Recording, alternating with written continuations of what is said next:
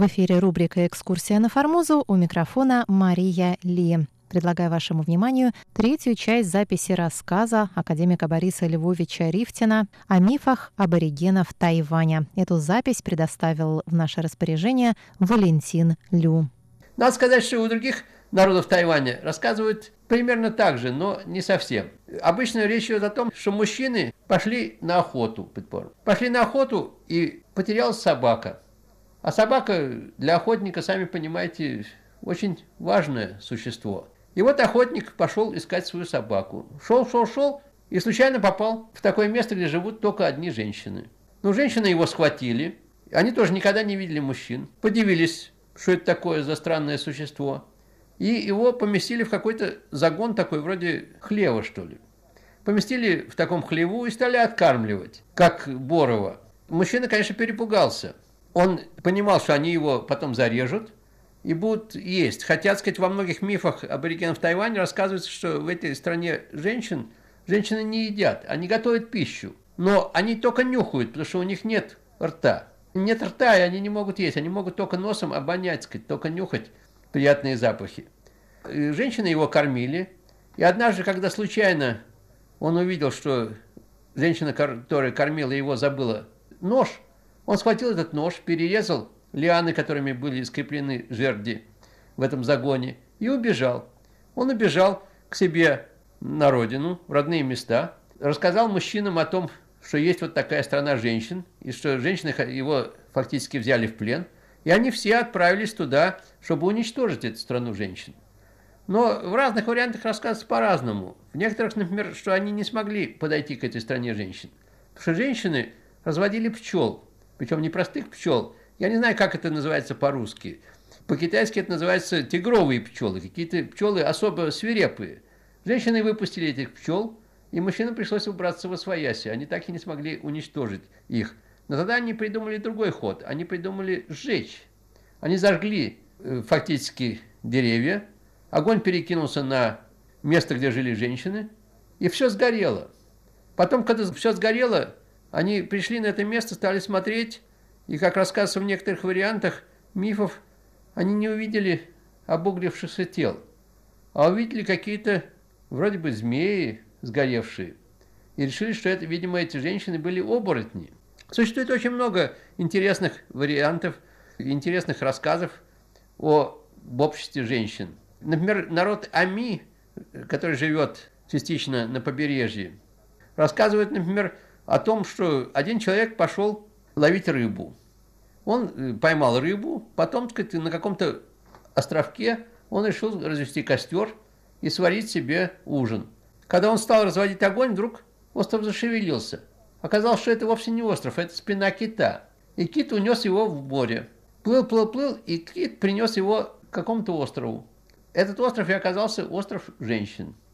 И на этом острове как раз женщины тоже захватили его в плен, пытались его откармливать, а потом он убежал. Убежал, когда он пришел к берегу, то у берега оказался тот же кит или другой кит. Он стал просить кита отвезти его обратно. Кит отвез его обратно, но поставил тоже условие. Кит сказал, что я отвезу тебя обратно, но ты должен мне дать несколько свиней, несколько куриц, дать вина, и все это нужно принести на берег. И когда он вернулся, он рассказал сказать, своим соплеменникам об этом. Они принесли на берег, поставили и вино, поставили пять, кажется, пять, нужно было пять туш кабана, пять куриц. Все это, все это оставили на берегу, потом, когда пришли, то ничего этого уже не было. Почему пять? Это тоже очень характерно для мифов аборигенов Тайваня. Потому что почти обо всем, что говорится, всегда будет пять. Либо пять сыновей, либо пять дней, так сказать, человек умер, на пятый день может воскреснуть, либо прошло пять дней, либо прошло 15 дней, либо прошло пять лет. Пять это основное такое число, видимо, потому что на руке есть только пять пальцев, которое принято у аборигенов Тайваня как основа своего счета. Но, конечно, есть и другие варианты мифа о стране женщин.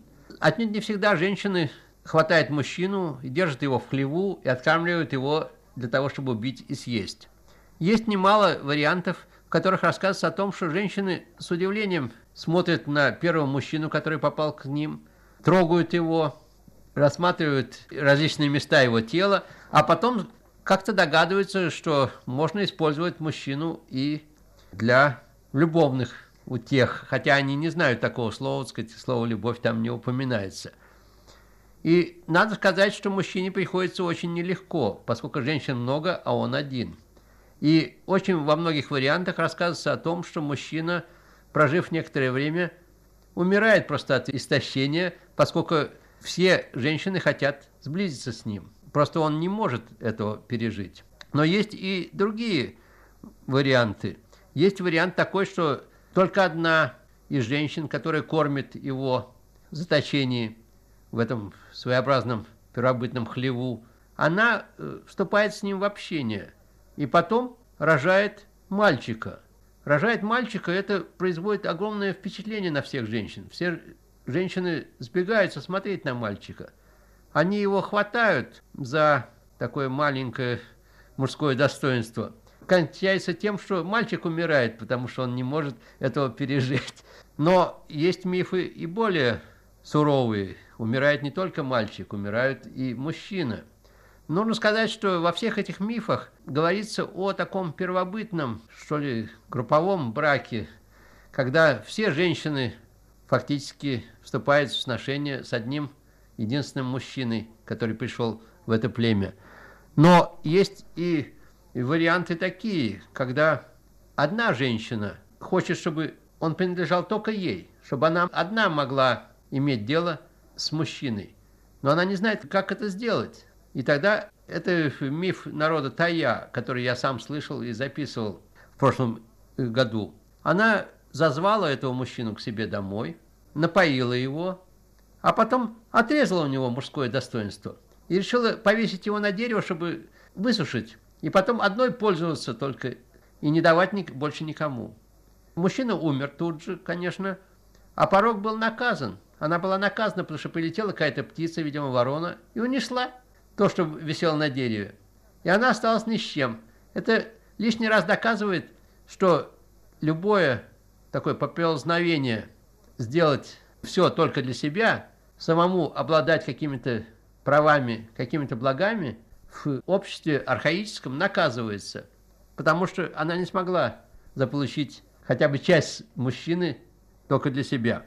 Нужно сказать, что все эти мифы кончаются одинаково, кончаются тем, что мужчины приходят и уничтожают общество женщин. В Древней Греции Амазонки тоже находят свой конец, тоже приходят мужчины, и фактически герой женится на предводительнице амазонок в одном из вариантов, и такое племя прекращает свое существование. Точно так же и у народов Северного Кавказа. Мужчины приходят, завоевывают крепость женщин, герой женится на предводительнице женщин, и обществу этому, женскому обществу приходит конец. Только у народов Тайваня это уничтожение происходит другим способом. Нигде не говорится о том, чтобы пришли мужчины и вступили в брачные отношения с женщинами. Во всех случаях говорится о том, что они сжигают царство женщин. Они зажигают огонь и сжигают все это поселение, где живут одни женщины. И царству женщин приходит конец. В этом нет ничего удивительного, потому что мифология отражает развитие общества. В первобытном обществе общество двигалось от хаоса к космосу, то есть от представлений странных, необычных представлениям обычным. Обычной жизни, в которой есть семья, есть муж, есть жена, в семье рождаются дети. Это, именно этим объясняется вот движение от хаоса, от такого общества, где мужчина имеет много жен, где нет обычных брачных отношений, нет моногамной семьи. Это вот движение и показано в этих мифах. Именно поэтому происходит уничтожение царства женщин – Царство женщин на земле перестает существовать.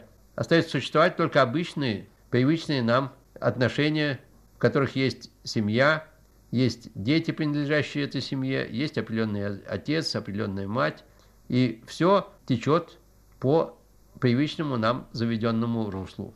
Это была запись интервью Бориса Львовича Рифтина международному радио Тайбэя. Это интервью сохранил для нас Валентин